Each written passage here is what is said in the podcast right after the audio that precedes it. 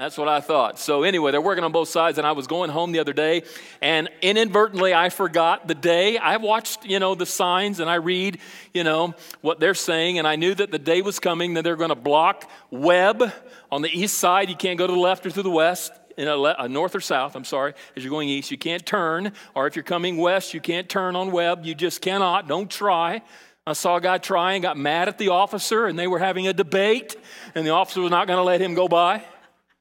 No matter how much he pro, and the officer said no, no, and he goes no, no, no, and he said no, and so they were having this discussion. Anyway, when I went out by there the other day, I happened to notice that uh, people were still trying to turn.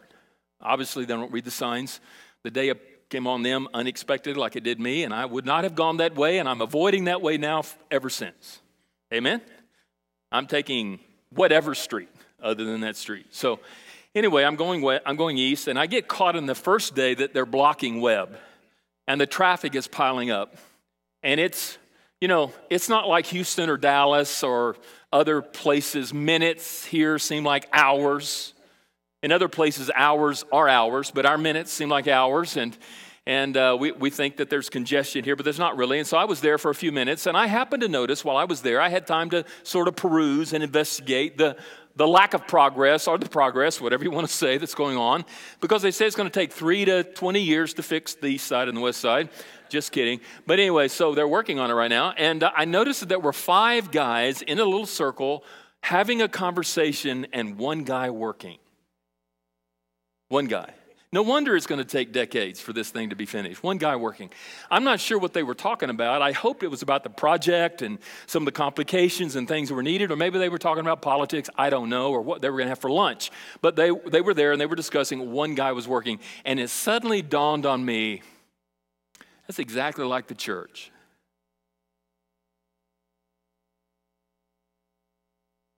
Today's consumer driven churches cater to the preferences and the comforts of people rather than challenging them to commitment and to service. We have become a modern church that is seeing people more as customers than they are disciples. And if we don't do what our customers expect, they'll go somewhere else where another church will do what they expect and what they want, and they will grow numerically. And so we have a tendency in this rub, I'm just going to tell you, as a pastoral staff that we have here, versus customers versus disciples and timing and all those kinds of things. But we've given up to the fact that you're not a customer, you're a disciple. And because you're a disciple, you're expected then, as a disciple, to follow Christ. And as we have been discussing since Easter, that Christ one day is going to come. The trumpet of God is going to blow. The dead in Christ will rise, and those of us who remain will be caught up together with him in the clouds, and we will be forever with the Lord. And we will stand before the Lord on accountability day and give an account of our lives before him. How do we live our lives? And we think that accountability day is only for those who are unsaved. But there's an accountability also for those of us who are saved, those of us who are disciples, those of us who are Christ followers. We will stand before the Lord and give an account. Like we did last week, we talked about the three guys one received five talents, one, two, and one, one. And the master came unexpectedly, caught them unguarded, unprepared, really. And the five had made five, and he now had ten. The two had made two more and he had four and the one had hid it you remember because he didn't put it to work in other words he chose not to work and unfortunately, there are more today disciples who choose to see Christianity more as a consumer product rather than a discipleship life that is called to service, to sacrifice, and to work. And I'm reminded about the old song, We'll work till Jesus comes, we'll work. How many know that song? You're, so, you're showing your age, guys, okay? But, but work is not a nasty word. And as disciples, when Christ returns, he's going to want to find us busy at work. Jesus, so far, in Matthew 24 and 25, as we have discussed, is on his way to Bethany after a long day working in Jerusalem, preaching and proclaiming the good news. And we talked about him sitting in the Mount of Olives, looking over Jerusalem and seeing the temple. Talks about the reality of his return, when he will set up his kingdom. And we have been discussing, and we will next week, we'll finish chapter 25 about the judgment. But in the meantime, between now and the judgment, what do we do? It's called work. W O R K, work. If you're not a disciple of Jesus, this is not for you. I'm sorry we're doing family business today. And I was taught in my home when guests are there, you wait till they leave before you do family business. and we're going to ask you to just sit through this family business. It won't get that ugly, but we are going to talk about family business because we're talking to disciples, those of us who've placed our faith and trust in Christ. We are now his disciples. We are to emulate his lifestyle and we are to follow his words. And in Matthew 9, he is calling his disciples to work. And we need to get about the Father's business. Because one of these days, the trumpet of God is going to blow, and time as we know it will come to an end, and it will no longer be time for us to work. Now, I want you to take a look at the title, Willing to Work While Waiting for Christ's Return. But here's something in our next slide I want you to look at for just a moment. Here's a statement I want you to look at. It's, I want you to sort of gnaw on it a little bit, like a dog with a bone, and sort of, sort of gnaw on it for a minute. Just look at it. Our working is not added to God's work or God's working. Our work is joining God's working as He works through us. Let me say that one more time. Our working is not added to God's working. Our work is joining God's working as He works through us. We are called to work. Now, we are not working for our salvation. I've been to too many funerals in Wichita where the, the one who is conducting the funeral, someone other than myself, and I've sat in many funerals in the last nine years, Uh, some by our pastors, and they're not one of our pastors, but I've sat through many other funerals by other denominations, and it's we pray they are in heaven. We hope they are there. We're not sure, and so we're we're working their way into heaven for them. And, and I'm here that Christ came that we might know that we have eternal life. We can know that we know that we know that we have eternal life when we die, and that we're going to go to heaven. And the Bible says that salvation is by grace through faith, in that it is not of yourselves, but it is the gift of God. So salvation is a freely given gift. It is a work that has already been done through the life, death, burial, and resurrection of Jesus. All of the work is done. All I have to do is place my faith and trust in Him as my Savior. And that work alone, what He did on the cross and He did through the grave, then becomes my work. He worked for me on my behalf. And now I have been set free from condemnation of sin and I have a promise of heaven. That's His working on my behalf. Now, as His disciple, I join Him in His work. Let me sort of connect the dots for you here for just a minute. Long introduction. We're going to be quick, though, in the application. So when we go to the text, God is sovereign. God has not abdicated his throne. And, and, and, and God is, is working out his sovereign will throughout history. And as he is working his sovereign will throughout history, he is working to redeem a lost humanity unto himself. That's what he did in Jesus. In sending Christ, he is working through history to redeem a lost humanity unto himself, through Christ to save those who are lost. And when Christ left, God didn't abdicate or leave the earth unattended.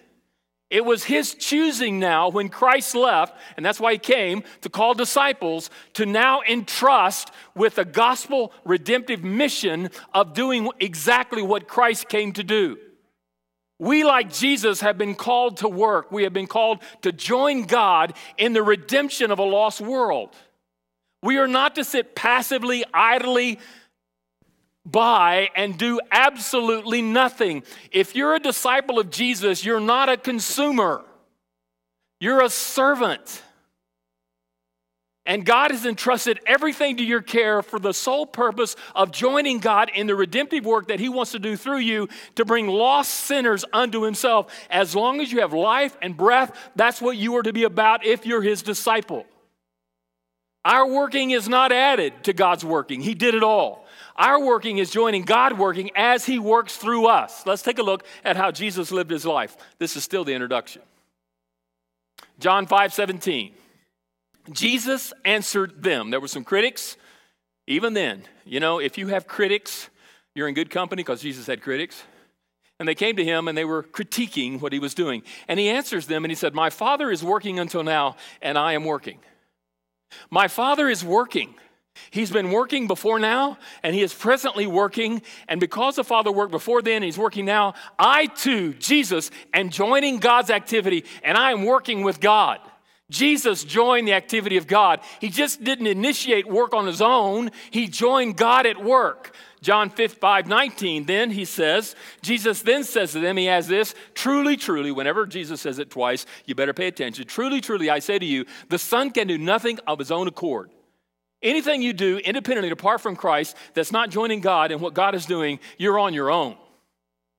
Because Jesus said, I can do nothing on my own accord. Jesus doesn't just step outside and do whatever he wants. He joins God in what God is doing, and that was what brought about the success of what he was doing.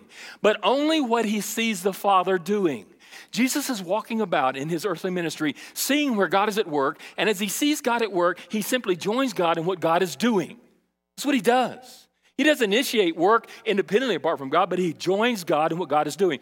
Notice he said, For whatever the Father does, the Son does likewise. Jesus is doing exactly what God is already doing. God is at work right now in your life and in the lives of everyone that you know right now, in this city, in this state, in this country, and in our world. He has not abdicated the world, He has not got off his throne. He's still working in, in history to redeem a lost humanity unto Himself, and He chooses to use you and me as His disciples to accomplish that task. And as we surrender that task. Notice Colossians chapter 2:13 said another way. And I want to come back to this text one of these days by itself because it is rich with incredible truth. For it is God who is working in you. Absorb that for a minute. For it is God who is working in you. Who's working in you? God. God is working in you. To do what? Enabling you to will and to act for his good purpose. You know, when somebody says to me, you know, I don't really have a desire to work for God, you know what that says to me? You're not a disciple. You're not a believer. Well, we're going to see next week in the judgment seat, there's some people who made the choice not to join God in God's work, and He's going to say, I never knew you. Because a non disciple, someone who doesn't know Christ, who hasn't been born by the Spirit, is not going to be willing to work because the Spirit, it says, the Spirit of God who resides in you is going to give you a desire, a will to do God's work.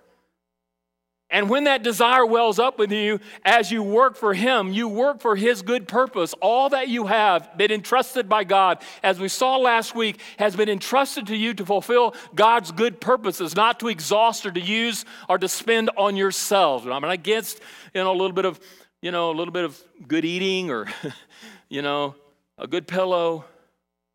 But we are to use the things that God has entrusted to us for His good purposes. We are to work. God has called us to work. And only if we had a church filled with workers. Imagine what kind of church we would be. There are three components I want to look at in the passage that Andy read a while ago, Pastor Andy read. God's work is accomplished through three things through communication, through compassion, and through collaboration. Three things, three ingredients that bring about the activity of God. God's work Christ's work is accomplished first through communication. Let's take a look at the text, verse 35. And Jesus went. Don't, don't, don't jump over that.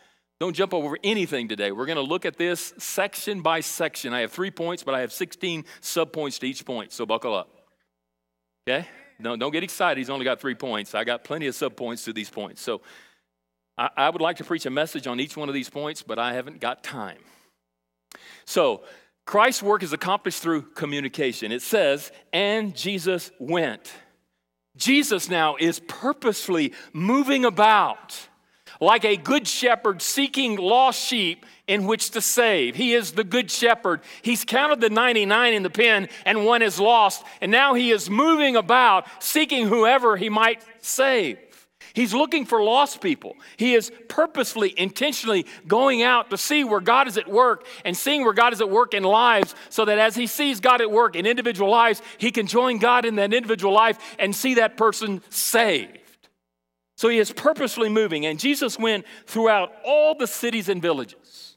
Notice he is pursuant of lost people where? Everywhere. He's non selective. He is going everywhere. He is going into the small villages and he's going into the large cities. One of the biggest strategies that I have a little bit of problem with in the North American Mission Board is that they are only targeting large cities over a million population. Jesus primarily spent most of his ministry in Galilee. But Jesus targeted the large cities and the small villages. Because you see, there's nobody too important and too body, nobody too unimportant for the gospel. Now, I believe we ought to target the mega cities, but we should not forget the larger places. There, there's no one that you know that is too important or too unimportant who doesn't need the gospel. And some churches want to target only the influential, only the wealthy. And then some churches only want to target the poor. We as a church should target anyone and everyone, regardless of their social status or their economic stability or inability or whatever, who they are, what they are, or what they have or what they don't have. It is everyone he is pursuing. Notice what he does is he gets into a village and he preaches the word. Notice he went into the village teaching in their synagogue. If you know anything about uh, when we studied the book of Acts, uh, verse by verse, here a couple of semesters ago, we, we learned that Paul did exactly that. First, he went into the city, he went straight to the synagogue. That's what Jesus did. Paul was emulating Jesus. He goes straight to the churches. You know, I think Jesus needs to target many churches today. And he would be somewhat of an unwelcome stranger, probably, in some of these churches. And he opened the Bible because he honored the Word of God. And he read from the Old Testament prophecies. And as he read and he folded the book, he then said, I am the fulfillment of that prophecy. Every word that is written here in the Old and the New Testament points to Jesus. And he pointed through the scriptures to himself. And notice when he did that, not only did he preach the word, but he proclaimed the good news and proclaimed the gospel of the kingdom he proclaimed the good news. He said, Here I am. I am the Messiah. He opened the scriptures and he proclaimed then the good news. Why good news? Because the Savior is here. God has met your greatest need, and that greatest need is to be saved from your sin against God. And the Savior, the Messiah, the promised one, the Son of God, has arrived, and hope is here. He proclaimed the good news. What we communicate has got to be nothing more and nothing less than the simplicity of the good news. The good news. But notice he also projected an authentic lifestyle, an authentic witness. It says in the text, and healing every disease and every affliction. It's wonderful that Jesus cared about the physical needs of people, and so should we. But the purpose and the reason why God did this through Jesus wasn't simply because he cares about our physical concerns and our physical needs, but He cares about the spiritual needs. And He was doing this in order to say to them, See, I am who I claim to be. I am fulfilling the prophecies. For the prophecy said that the Messiah would come and healings would take place to authenticate the one that God had sent. And Jesus was doing these miraculous things to authenticate the reality of his claims I am the Messiah, I am the Jesus that you are awaiting for. And so he's saying to them, I'm an authentic witness that came from God, and I claim to be who I claim to be. You know, the sad reality is that probably one of the main reasons why many of us today are not witnessing is because our practice doesn't meet our proclamation. Our lifestyle doesn't reflect what our lips proclaim. And hypocrisy is possibly the greatest accusation against the church today, and that should not be true. And I'm not saying we can be perfect. I am not perfect. Does that surprise you? I'm very close, but I'm not quite perfect. No one's perfect.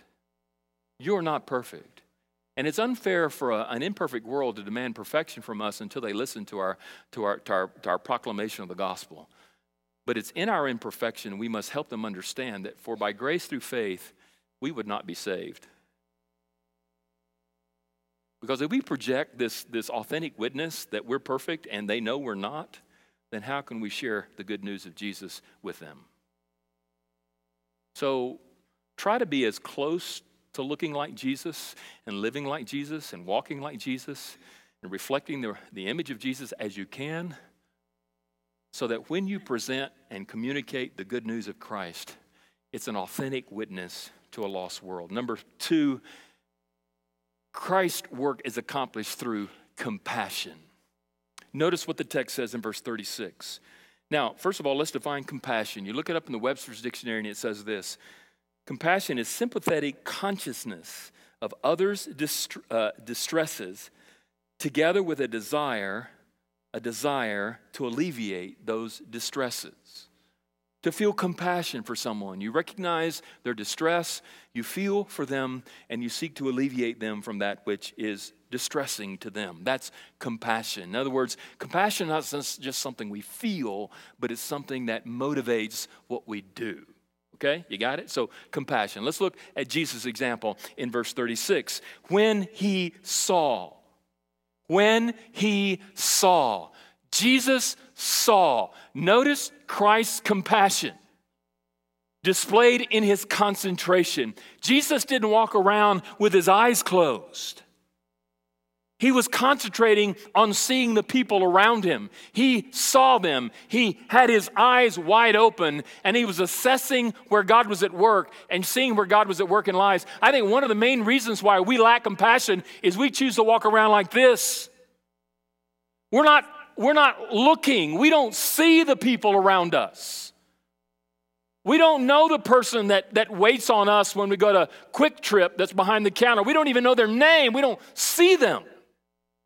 Sometimes we don't even see the person in the cubicle next to us. Not really. We walk around, God, I don't want to see. And I think the reason we do that is because when we see them, and then we're going to have to do one of two things. We're going to have to either ignore what we saw, and that would be hard, wouldn't it? Because we're going to be convicted or we'd have to do something about it, or we'd have to live with that conviction. And he saw, he concentrated on them. Notice, he saw the crowds. His concern was about the people. He didn't see just the crowd, he saw the individual people who came. And if you look at the ministry of Jesus, he talks to people very personally and very intimately, even though they're part of the crowd. He knows them, he knows what they're going through, and I think he sees them personally. He knows them intimately, and we must get to know people. We must be concerned about, as we see them, them as a person and what their needs are. He saw people, but notice he had compassion on them as he sees them, as he looks at the individual and sees their heart and knows their, who they are, he develops a compassion. And this compassion is a genuine compassion. Most of us, I think, in here, I'm going to be safe to say, most of us in here would say, you know, I, I feel for lost people.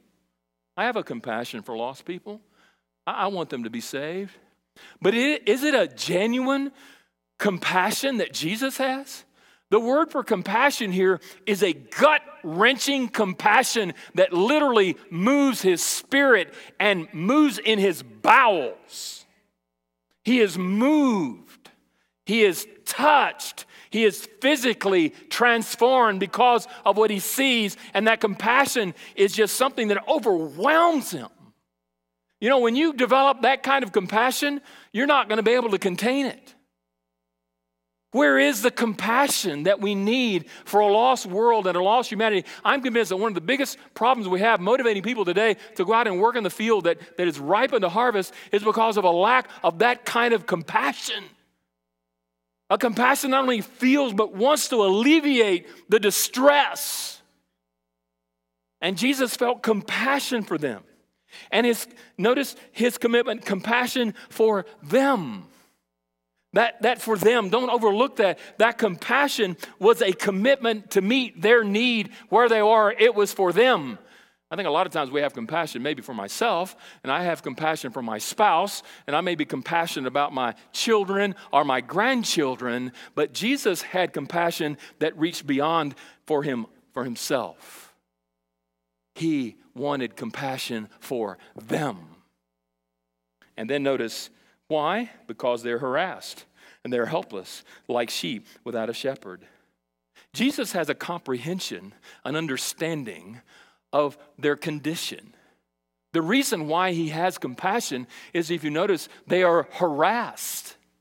They are people who are harassed. That says to me that there is an opposition, there is a force, there's an enemy that is harassing them. And that enemy is not only Satan, but it is the sin that they can't overcome. For all have sinned and fallen short of the glory of God. And, and, and the price of that sin, according to Romans 6 23, is what? Death. They are harassed. They are, they are harassed by sin and by Satan and by self. And because they are harassed, notice he says, and as he sees them, he notices they are helpless.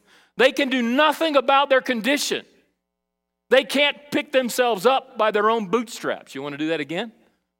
We did that here a couple of Sundays ago. Picking some, you know, we asked a young man to pick himself up by his own bootstraps. You can't. You can pick up one leg, but you can't pick both up. You can't help yourself. You need somebody outside of yourself to do for you what you cannot do. And he, he says they are helpless. And he says, notice that they are hopeless. Why are they hopeless? Because they don't have a shepherd.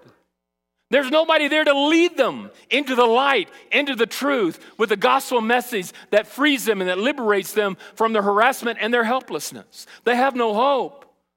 The Pharisees and the Sadducees and the religious leaders of their day were leaving them without a shepherd to lead them into the truths of God. There was no one there that was heralding or proclaiming the good news that the Messiah was there other than him. Jesus, in a little bit, is going to send out his disciples to do exactly what he is doing in proclaiming the good news to multiply the message of the gospel more than just himself personally, to get it out as quickly as possible. They don't have a, a shepherd, and so they are they're helpless. And Jesus has compassion for them. I wonder what is the extent of your compassion for lost people? I don't doubt that you care. I don't doubt your concern. But are you compassionate to the point that it drives you with every breath that you have, every ounce of energy that you possess, everything that God has entrusted to you to make sure that you invest it so that lost lives can come to faith in Jesus? Oh, if He would only give us that kind of compassion at Immanuel Baptist Church. We'd take the covers off those seats back there, and we wouldn't be able to have enough room to contain the people in this place. Number three, collaboration. Christ's work is accomplished through collaboration. Notice verse 37. Then he said, Teamwork starts with us collaborating and joining the activity and the effort of God. And, it, and it's, it, it, it, it's important that we hear what he says. It's important that after we hear it, that we receive it. And Jesus is speaking into the lives of his disciples. And if they didn't receive it, they wouldn't respond to it. And I think many reasons why we are not responding to the words of Jesus is because we're not just we're not receptive of them. And he, we must receive them because in receiving them, he spoke to them and they received the word of Jesus to his disciples. Whose disciples are they? They're his. They don't belong to themselves, they belong to Him. They are His disciples, and He's speaking into the lives of His disciples. And after they receive it, they're reminded that they belong to Him. He has every right to speak into their lives, to dictate and determine the activity of their lives, the purpose of their lives, and the direction of their lives, and what they're to do with what He's entrusted to them. It's not up to them to decide what to do with what they have. It is for them to come to Him and say, Speak into my life. I receive it because I know you are the Lord of my life. I am your disciple and I have been called to follow you. And so notice the harvest is plentiful, but the laborers are few. That's, that's the first thing that comes out of his mouth. He turns to his disciples and he says, The harvest is plentiful, but the laborers are few. He's wanting his disciples, as he communicates to them, I want you to recognize the need that is there. Jesus is perceptive of it, but he's not quite sure his disciples are. And he wants to make sure that they see what he sees. He understands that they understand what he understands. The harvest is plentiful, but the laborers are few. Take a look at the need, the harvest. What does the word harvest mean? Brother Denny, are you here? What does harvest mean, Brother Denny? Reap what you sow. That means that the fields are ripe unto harvest. Jesus is saying here that they are prime for the picking. The seed has already been sown, it's been watered, God has grown it, God's been at work.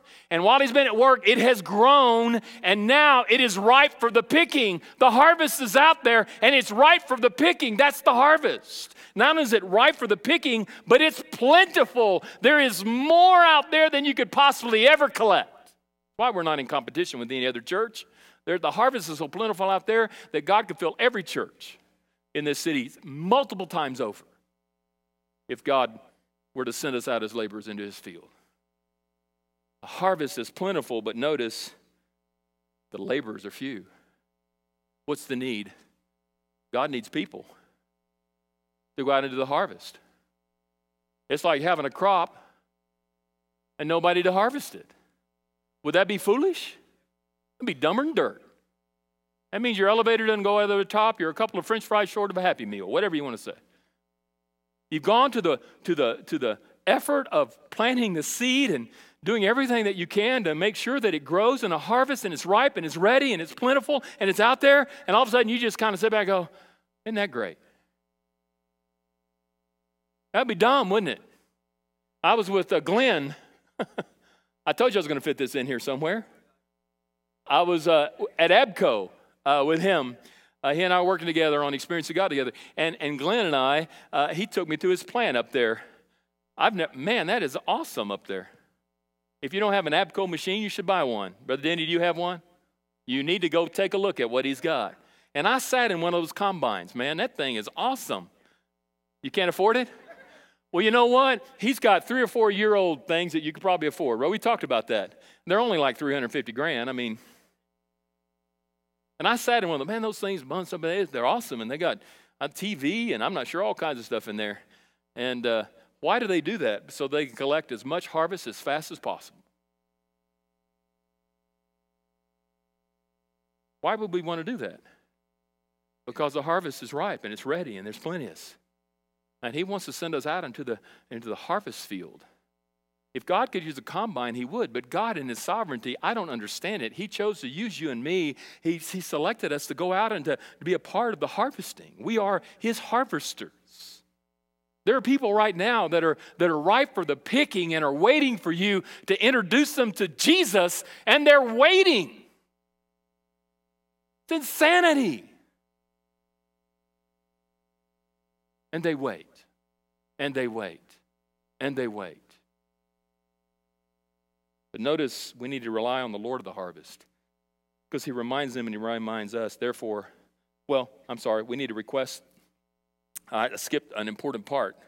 Once we recognize the need, we need to request laborers. He says, therefore, pray. Not just pray, but pray earnestly. To pray earnestly. That means to plead, to beg, to cry out to God from a heart filled with compassion. Lord, send out laborers into your field. And we need to pray for laborers to be sent out into the field. Our praying, a lot of times, is about our ingrown toenails. And it should be primarily to pray that God would send laborers out into the fields. How much of our praying is praying for the physical or for the personal instead of praying for God to send laborers in the fields that are ripe unto the picking and, and God send labor? He's saying, guys, before you go, you need to pray. And praying is, is, is, is life to the witness, to the evangelistic effort. If we don't pray before we go, it's useless. And prayer is what he, I mean, you would think, you know, you would think at this point the, the harvest is plentiful, it's ripe for the pitting. Go. Just go. No, he says pray. You need to pray. Are you a prayer warrior? Praying for the Lord of the harvest to send laborers into the field that is ripe to picking. And as we pray, guess what? Notice it says to send out laborers into the harvest. Why? Because He's the Lord of the harvest.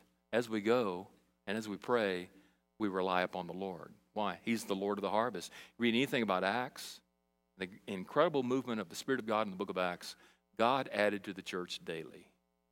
It is God who adds to the church, not me, not you, not us. Never say, I led somebody to Jesus today. That's wrong. you didn't lead anybody to Jesus. God led someone to Jesus through your witness. You can't save anybody, only He can. You can be His witness, but He is the Lord of the harvest. And if He has made the harvest ready and He's the Lord of the harvest, that takes all the pressure off me and you. Doesn't it? I mean, if He adds, it's not up to me. I'm just being obedient. I may not know where the fish are biting in the lake, but I'm throwing out my line as many places as I can, hoping to find where the, the fish are biting, right? And when you find one of those sweet holes where the fish are biting, what do you do? You keep fishing there until the fish don't bite anymore, and you go back to that place, what do you, you know, that, that pond, where do you go? You go back to that sweet honey spot, right? Because you know they bit there last time, and you try to use the same lure you used last time. And if they're not biting there, you're going to go find another place. And so we need to be really, really careful and understand that He's the Lord of the harvest. And we keep throwing our gospel line out there, and it is, it is He that gives them the appetite and the will to take it. And it is He, as we reel them in, saves them. But notice into his harvest. I think it's interesting he ends with pray for the laborers into the harvest.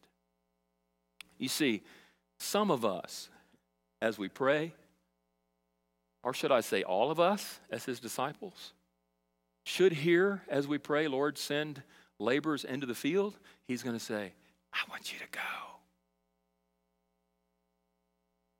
That, that's the dangerous thing, isn't it? Lord, send laborers into the harvest. I want you to go. What was that, Lord? I'm calling you to go into my harvest. Jesus is calling his disciples into the harvest as we pray. He's sending us as we go. A collaborative effort. Us working with him. He's at work right now in people you know in your life, everywhere you go, at the QuikTrip, at the office, the plant, wherever it is. He's at work in their lives. Guarantee it. You may not know where he's at work, but as you go around your day, he's going to show you where he's at work and he's going to give you an opportunity. And when he opens the door and he invites you to step through that door, you better step up to the plate and be his witness. Because when you do, you join God in a collaborative effort. And man, when that happens, people trust Jesus. And uh, I don't know if you've ever had the opportunity to pray with someone who's had a life transforming, regenerational work of the Holy Spirit where they pray to receive Christ. And man, it's like Christmas. their whole lives change, their whole countenance changes. They're just completely new creations in Christ, completely transformed what we sang about a while ago, and they'll never be the same. You had that encounter. So need they need that encounter. As we close, am I willing to work while waiting for Christ's return? That's the question. Am I willing to work? Am I willing to pray? Am I willing to go? Am I willing to become the disciple that God would use into the harvest that He's already prepared? To be a laborer, to see Him bring the harvest. The harvest is already out there, people. It, it's ready. Will we go? Interesting story as I close about a mother who was sitting, standing actually, she was standing in her kitchen making supper. And uh, as she was making supper, uh, her eight year old, seven, eight year old son was out. It's a true story, was out in the, on the driveway and was riding his bicycle. They had just taken the training wheels off. Was riding his bicycle, and she could see him from the window in her kitchen. Could see the driveway, and as long as he was staying on the driveway, he was taught not to go in the street. Everything was good. And as mothers do, you know, she was concerned about the safety of her son because they lived on a busy street. And so she would constantly look at the window about every 30 seconds to make sure that her son was safe. And every time she did, sure enough, he was. Well, she got distracted. And it was a few minutes before she looked. And about the time she decided to look, she heard a, a squeech and a bam. Instantly she thought, oh, my soul, my son has been hit by a car. She dropped what she was doing and she ran outside, didn't see him in the driveway, looked down the street and saw a car that had been stopped, and people started to gather around. And as she ran toward that, thinking the worst that she could possibly think, couldn't get through the crowd, and so she just knocked everybody back. And as she got finally there, she saw what looked like a boy, and as she got closer to examine, she noticed that it wasn't her son. And this is what she said. Everyone else heard her. Thank you, Jesus. It's not my son.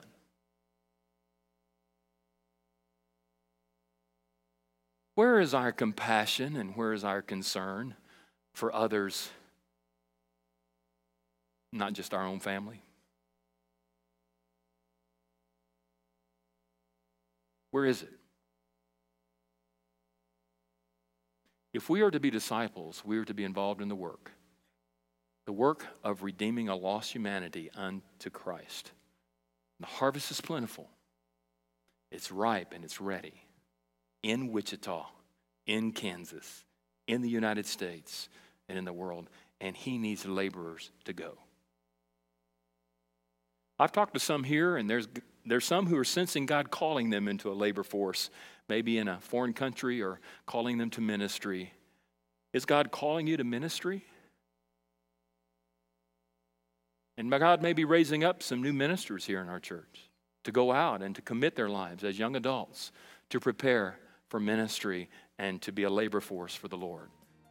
But I know He's calling all of us as His disciples to be missionaries. We're not only disciples, but we're missionaries.